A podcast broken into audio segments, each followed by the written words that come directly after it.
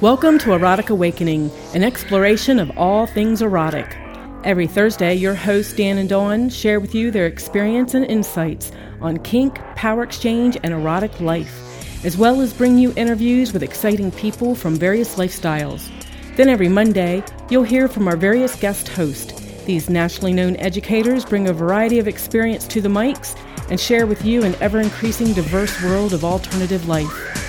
Erotic Awakening is intended for mature audiences. If you are offended by adult topics or prohibited by law, we recommend you stop listening right now.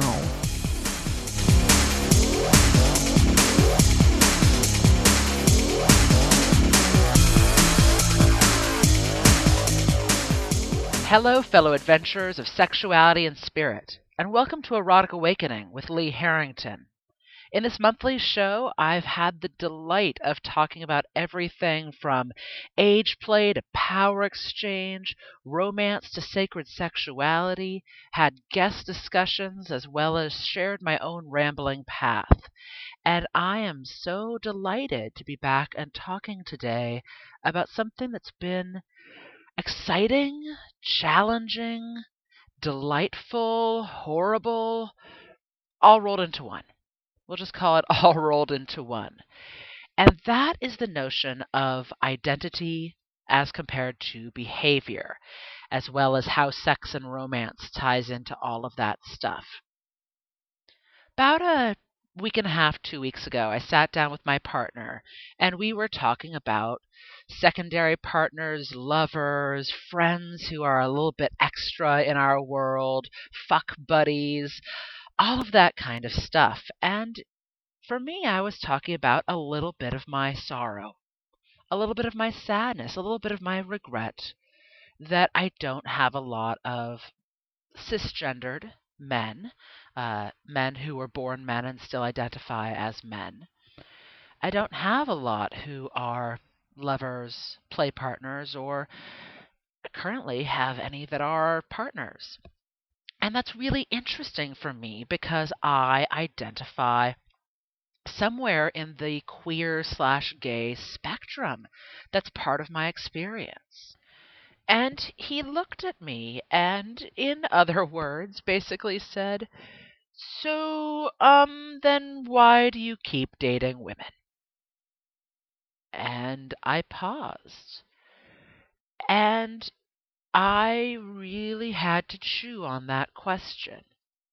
I have amazing women in my world, women who are intense and beautiful and funny and smart and hilarious, some who have been in my world for a really long time, some who are brilliant, shining new stars in my world. And Yet the reality for me is that my sexual turn ons, the things that get me wet, that get me hard, that get me jacked into my own sexual desire, predominantly involve me wanting to play with men. When I am alone at home and no one is watching but me, my fantasies tend, not always, but tend or trend towards fantasies involving men. So I ask you listening that when you are home alone or you're enjoying yourself in bed or the shower, what is what is the thing that you're jerking off to? What is your fantasy? What is that one thing that pushes you over the edge? What's that thing? As I thought about my things and the thing that Aiden had said, I realized that my identity and my behavior don't match. They don't. The things that I match myself up to in my head and the things that I do when interacting with other people are different. I am not the only one there's this amazing culture that I've been interacting more with, or at least becoming more aware of, in New York called being on the down low or being on the DL. Now, men who are on the DL are men who oftentimes are in romantic, sexual, or emotional relationships with women. They date women, they marry women. These are guys who sometimes are husbands, who are sometimes, oftentimes fathers. Well, not oftentimes, but often enough. These are men who are exploring on the down low, though, their sexual attraction and desire with other men. But if you call them gay or call them homosexual, no, no, no, no, no. That's not part of their reality. They're dudes who occasionally do stuff with other dudes, but it's not this thing, you know? Or if it is a thing, we don't talk about it. It just kind of is what it is. I actually had a guy recently when I was at the laundromat, of all places, look over at me and say, So, uh, you, you fold real nice laundry. And I'm like, uh, thanks. He's like, no, and then winked. You fold real nice laundry. And it's in those moments where it's not some guy looking for some guy to have a relationship with. It's about that momentary hookup. There are some guys who are on the DL who have that reoccurring play partner. In fact, there's whole cultures involving such things. But it was really interesting looking at signs recently uh, looking at these signs in subway stations in certain parts of Brooklyn where it's AIDS awareness and STD awareness, where it's black guys who are looking at the sign, looking like an every other, you know, looking like every other dude, saying, "Hey, I know my status. Do you?" And that was really interesting to me because in this push for education for men who have sex with men, MSM, for men who have sex with men, there's an entire push for, or has been historically, for gay men to educate gay men and for, you know, to reach out with rainbow pride and this and that. But gay is not just about being homosexual homo, same, sexual, to be involved in sexual attraction or behavior. So, therefore, attraction to the same sex or sexual behavior to the same sex, depending on which definition you look at. Gay is not just these things, gay is a culture. Gay is a type of movie interest.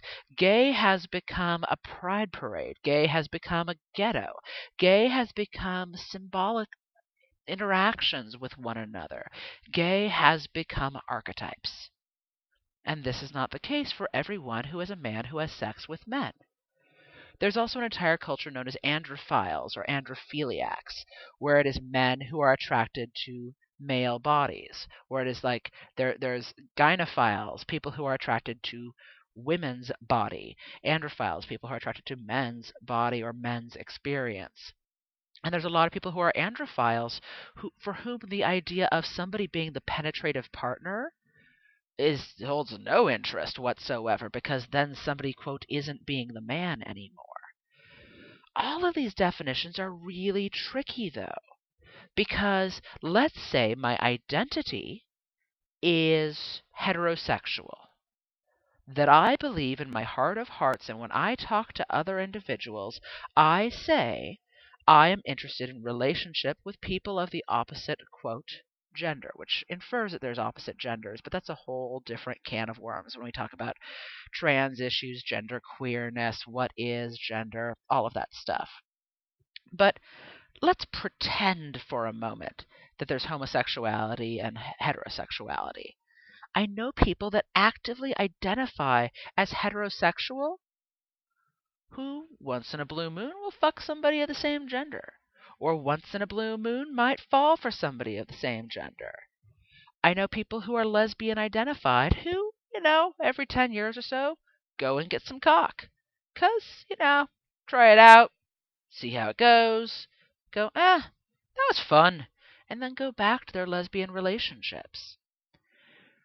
There's also people I know that identify as bisexual who, in the term of my former husband, actually moved to the words bisensual because he loved making out with men. He loved touching men, caressing men, and well, those were sometimes, but he really enjoyed being in the space with other men when he was involved with MFM, male, female, male, triads and, and male, female, male, uh, you know, sexual encounters. And so sharing male to male space in those spaces made a lot of sense. But it wasn't the case that he actually wanted to have a long term relationship walking down the street, holding hands with another man. That wasn't part of his reality. So the question then for me becomes if our identity is one thing and our behavior is another, how do we discern whether we're being authentic? And I've been asking myself that exact same question when I am falling in love with, or courting, or creating deep connection, or having incredibly hot play with these really powerful, amazing women, what does that mean to my authentic self? What does that look like for me to be pursuing this path that I refer to as queer or as being interested in playing with men or the fact that that last little thing that gets me over the edge involves cisgendered men? Does that mean that there's some part of me that is actually transphobic if I'm not in those pictures in the back of my head involving trans men in that moment? Which isn't completely true. There's one or two trans guys who occasionally show up. Eh, yeah, I'd say two specific ones that come to mind. Anyway, in that last little moment. But if it's about the cock, then what's up with that? Where does that sit with my authenticity? Am I falling for women because they're safer because they're easier. Is that some piece of what's going on for me? In which case, am I being transparent to the women in my world? But what if instead it's about romance? I love romance. Romance is powerful and palpable for me. I love sitting at the opposite side of a table from someone and staring deeply into their eyes and breathing together. I love holding hands. I love joking and laughing until 2 or 3 a.m., being present with someone else. I love receiving flowers. I love love. Let me say that again. I love love. But I don't know how to romance men. As somebody who spent the first 25 years of my life socialized female, I don't know how to court men as a man. As a woman, I knew all of the pat little techniques that I knew would work for me. And they didn't always work, but I knew where to start. I could wear the skimpy little dress or the tight, clinging black corset cinched down tight. Whether I was bald or with long flowing tresses, I could lean over just a little bit flashing my cleavage, look up at someone and bat those eyes, frame those little baby blues of mine. I could whisper into someone's ears perfect, filthy little words, sit on their lap and rub just a little too much. And it worked really well for me. I was a big girl. There's no joke, you know, no going around that thing right? We're not talking BBW, but I was a size 18, right? Somewhere fluctuating between a size 14 and 18. And I'm 5 foot 11. I was not a small creature. Now that has nothing to do with sexual attractiveness. I have found myself profoundly attracted to women who are a size 28 and delighted to be in the company of women who are size 0. I'm not talking about body size, but I'm talking also about attitude. I was a beautiful, larger, strong, powerful woman. My labels not projecting on you. Right? That's not a comment about whatever your journey is with your size. I'm sharing my personal experience. And in my personal experience, even though I didn't always like the body I had, even though I had occasional body dysphoria issues, I knew how to use that body. I knew how to use that body. As a woman flirting with men, I had tips and tricks and a place to start. I don't know where to start with men now. There's that issue of, oh, well, how's that going to work if you're trans? I've had people question my gender identity and my gender reality because I'm a trans guy who wants to play with men. And why would you transition? They ask. If it's just going to limit the number of people you could actually play with. And that's tough.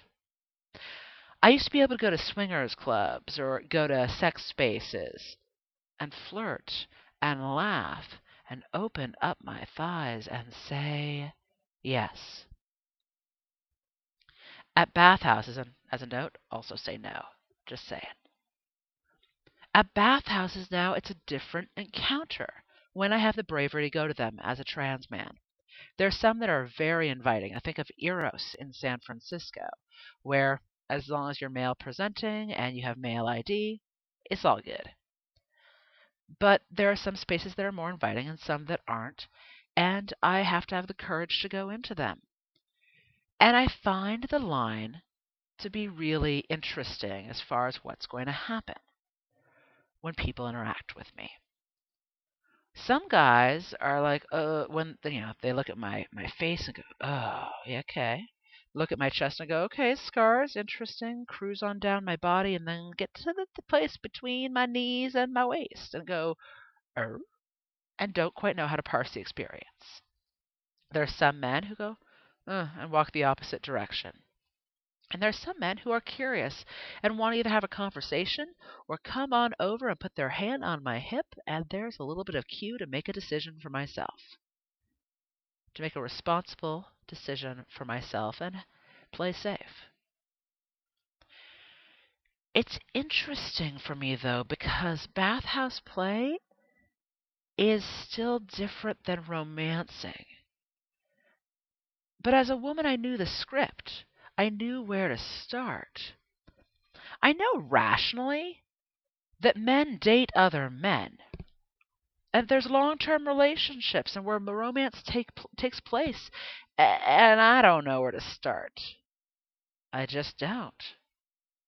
I just don't. But as a man, I have a script on how to seduce women. And I admit it starts with how I want to be seduced. We project as human beings all the time. But I love love. And there are amazing women in my life. And part of that involves the fact that I enjoy romance and I know where to start with them. It's not the finish, it's not the end, it's not a single script for every woman. That is not part of reality in any way, shape, or form. But I have a place to start.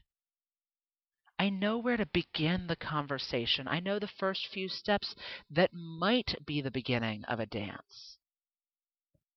And I don't know where to start with men.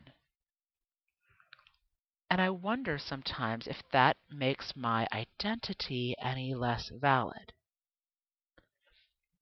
if I use the word queer.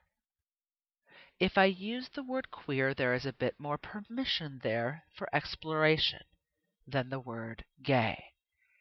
And I love the word queer. It's fantastic. There is queer as identity, queer as culture. When Mollena and I were working on Playing Well with Others, which is our field guide to discovering, exploring, and navigating the kink, leather, and BDSM communities, queer was such a fascinating word to discuss because a lot of people don't agree on what this word means. And so we came up with two defi- different definitions. The first one is an umbrella term for individuals operating outside of or beyond social and societal constructs of behavior, gender, identity, or sexuality. The second one is a sexual orientation categorized by an interest or attraction to individuals, unfettered by gender identities or labels. Queer keeps shifting the meaning of queer, the look of queer. When we talk about gay as a culture, it's been really interesting, especially in the BDSM community, watching queer develop its own culture. Queer that presents with necks, with handkerchiefs tied around necks, with combat boots, with asymmetrical or asexual haircuts queer that seems to be more open and inviting to people who are androgynous, people who are transmasculine, people who are, to be honest, historically female bodied, or female at birth, or assigned female at birth. The number of men I know who are queer identified is lower, or more accurately, the number of cisgendered men. Because I know a lot of men who identify as queer, but the number of cisgendered men is a different thing. I find it fascinating that a number of spaces that say, oh, we're queer safe spaces that have problems with cisgendered men coming in, like I said, it fascinates me. Because queer is becoming a culture, I've talked with people who I consider incredibly queer, who identify as queer, who I adore and cherish as queer individuals, who have said to me, I don't think I'm queer enough. Because they don't map to the perspective of what queer culture projects, what it projects. And it's not just cis men. It's also women who are femme identified or femme presenting. High femmes with their fabulous lipstick and seamed stockings who embrace the power of women who choose to embrace femininity constructs and female constructs as they exist in our culture that's incredibly powerful. Not to stumble into what it looks like to be a woman, not to go, oh, well, this is what my mom did, and so I guess I'll do it too, or this is what Cosmo Magazine tells me to do. These are women who pursue female, femme identity as an action of self discovery, self claiming, and in some cases, political action. Because there is a difference between stumbling into your womanhood and actively fighting for it and transforming what it means in that full, powerful sense. But queer becomes tricky. Queer is a label that I use. I identify as a queer man who was raised and socialized for the first 25 years as a woman and has a history as a woman. Occasionally I say I'm a trans guy. Occasionally I say I'm a trans man. Occasionally I just say, hey, I'm Lee, because that's a really fantastic and fabulous gender identity sexual identity and truth identity. I'm Lee. Other days I use different names. But at the end of the day, I'm me. So am I being authentic when I say I'm queer? Am I being authentic when I say I'm predominantly sexually attracted to men when my behavior says something else? The same thing applies with behavioral models within relationship. For a while, my partner and I were only seeing each other, which, for people who know that I'm married to myself, is actually a little bit more complex than that truth. But as far as seeing people outside of our own skin suits, my partner and I were seeing each other. It was a complex reality for both of us. I was going through health stuff, he was going through school and work stuff, and it worked really well for us in that time.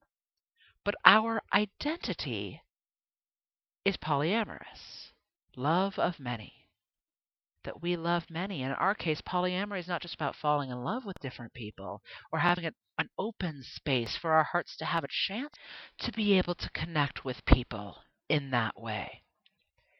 And one day when we were talking, we realized that our behavior had become monogamous. And we wondered and talked with one another about whether we were okay with that that our identity as polyamorous individuals wasn't necessarily what our behavior was in that moment. And I don't know if that's fully fair to even say, looking back on it, because we still had other people that were dear to us. Even if we weren't da- dating them, even if we weren't having sex with them, they were still precious to us. And if we open up our definition of love to be this broader spectrum of truth, because at the end of the day, in English, there are not enough words for love, for adoration, for connection, for truth, for beauty, for seeing into someone's heart. The difference between love that is the love between a parent and a child, and the love between a lover and yourself who just met 20 minutes ago, and you are falling in love, falling further and further or you are holding their hand in love and skipping down the street, neither of you tumbling to your demise, but instead saying yes and shouting it from the rooftops and supporting each other as you walk, run, skip into and through love.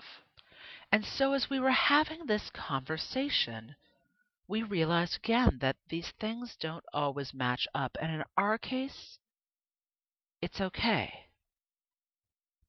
So, as I look at my own sexual and emotional behavior right now, as compared to my sexual and emotional stated desires, is there a disconnect? Yeah. But is following my behavior, attraction, and connection with amazing and powerful women inauthentic? No. No. I'm checking my brain right now to make sure that that's true. And it's true. It's not inauthentic. And yet, that doesn't always solve the problem, the challenge of those needs, wants, and desires they are not always the thing that I am craving. Does it mean that I'm not craving them? No. No. It's not what it means at all. But there is those days where I want to be romanced by a man. Where I want to romance a man in turn where I want hot, sweaty sex with bodies pushed down and standing over them, where I am licking their boot and they are shoving me down into their crotch. Those moments where facial hair scratches up against facial hair and calloused hands run their way down my back. These are truths of my desire. So, how do I make it happen? How do I make it happen? It's been argued for me by folks who are devotees of the secret, who believe in the law of attraction, that you have to have open space in your life for possibilities to come in. We have to have open space in our lives for possibilities to find their way in. If we are go, go, go, do, do, do all the time and do not spend the time to be, where is that space? Where is that space for someone to, let's say we want to have someone move into our home. We want to meet somebody who will become part of our lives, and every single closet is full. Every single space is full. Every inch of our home is laden down with our knickknacks. Where's the space for them? This is the powerful moment that happens when we get to a point in relationship sometimes where a lover is spending enough time over at our house that we say, I'd like to clear out a drawer for you. That is a statement of intent that says, I have made space for you, not just in my home, but in my life. There is a space for you there is a space for you. And that's powerful and a beautiful statement. So when I think of this in the case of wanting to have men in my life, am I leaving space for them? And what would that space look like? There are some of us who have sexual desires that following it once in a lifetime that one deep, dark fantasy or perfect truth that we don't want anyone else to see, that we keep sealed up in a box, that we hold on to and cherish. Fantasizing about that thing or doing it once and jerking off to it for the rest of our lives, it's good. It's not just that it's, quote, enough, which is something that I hear in sexuality populations. It's not just that it's enough, but it's perfect in what it is. Let me come to one BDSM event. Let me get tied up once. Let me play with someone of the same gender or of the opposite gender once. Let's go here and embrace it this once. But there's other folks out there that know really to follow their authentic path of sexual expression, it has to be all the time. That they will not bend and they will not move. And they need whatever it is. If there is a part of your life that has led you to a point where no, really, you need this, it doesn't make you greedy. It makes you a person who is listening to their needs, wants, and desires. And sometimes I gotta say, even if it is greedy, greed can be good. Hedonistically following your truth, your bliss, following your path to your own erotic expression, embracing that erotic alchemy, that connection, that truth, that hotness that fuels you, bring on the greed. If greed helps you show up more to be present with your lovers, consider greed as a path. Consider greed as a path because sometimes it works. So if you're weighing out for yourself whether you're being authentic in your sexual attraction, your sexual desires, and your sexual behaviors as a whole, consider for yourself whether you're looking at your needs, wants, and desires when you are laying in bed with someone, or push against the washing machine, or rolling around in the sand and trying not to get, you know, sand into orifices, which is just horribly, horribly unpleasant. If you're in that moment and you're unhappy, maybe that's a touchstone to consider for that information. If you're directly after an encounter and you find yourself unhappy, unsatisfied, or disconnected, this might be another touchstone to connect in with yourself and to see if you're being authentic. If it's three months later and you look back on it and go, you know what? Hot in the moment, but maybe not good for me. This might be another chance to look at your authenticity. This applies to all parts of our life. All of them. Our work, our family, our, you know, our whole world. Right now, I have a note on my computer desk that says, Why are you doing this? Why are you doing this? And sometimes the answer is, is that we're following choices that allow us something else in the long term. I know some folks that have differently, profoundly different sexual fantasies. But for them, instead of saying, we're a bad couple because our things that we're into aren't a perfect match, instead of saying that, they've made a decision to say, you know what? I love you, you love me. How about tonight we do a really intense takedown scene where you grab my hair and use me and fuck me and fill me and tell me how much of a little whore I am. And then, in a couple days, how about I tie you up in bamboo rope, seduce you, kiss my lips down your body, grab that vanilla dental dam and run my tongue up and down. Doesn't make you incompatible partners. But it is something worth considering. Why are you doing this? And are you unhappy? Or worse yet, are you being taken advantage of? Taking advantage of someone else?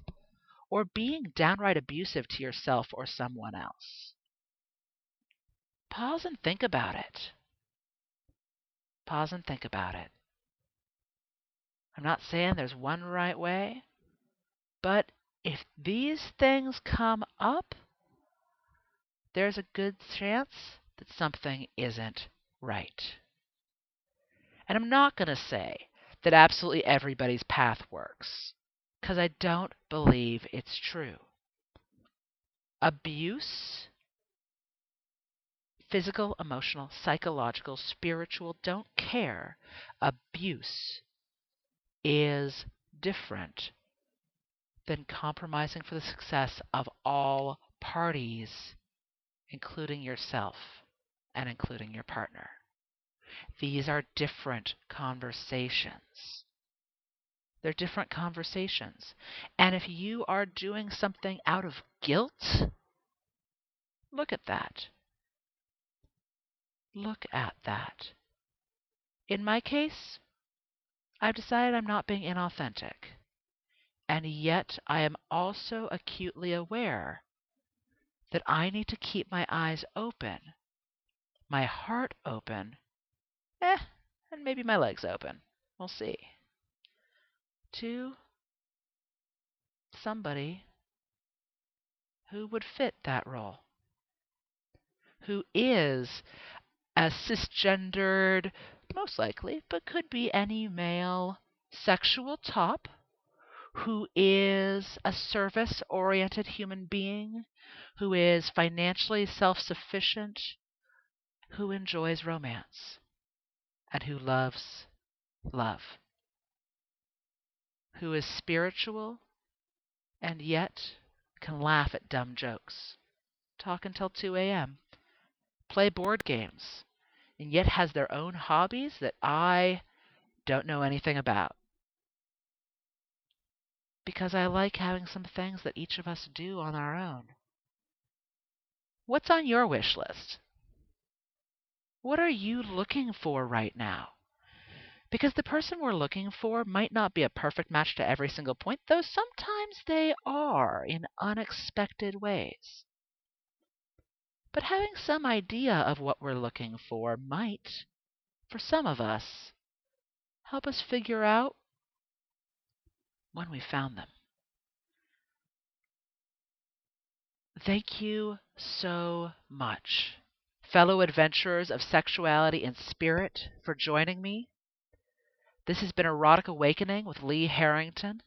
You can find me all over the internet by typing in Lee Harrington or by looking up passion and soul.com or passion and soul really anywhere Facebook, Twitter, FetLife. You can find me. I'm easy to stalk. And until next time, stay cool, have fun, be authentically yourself, and have a fantastic journey.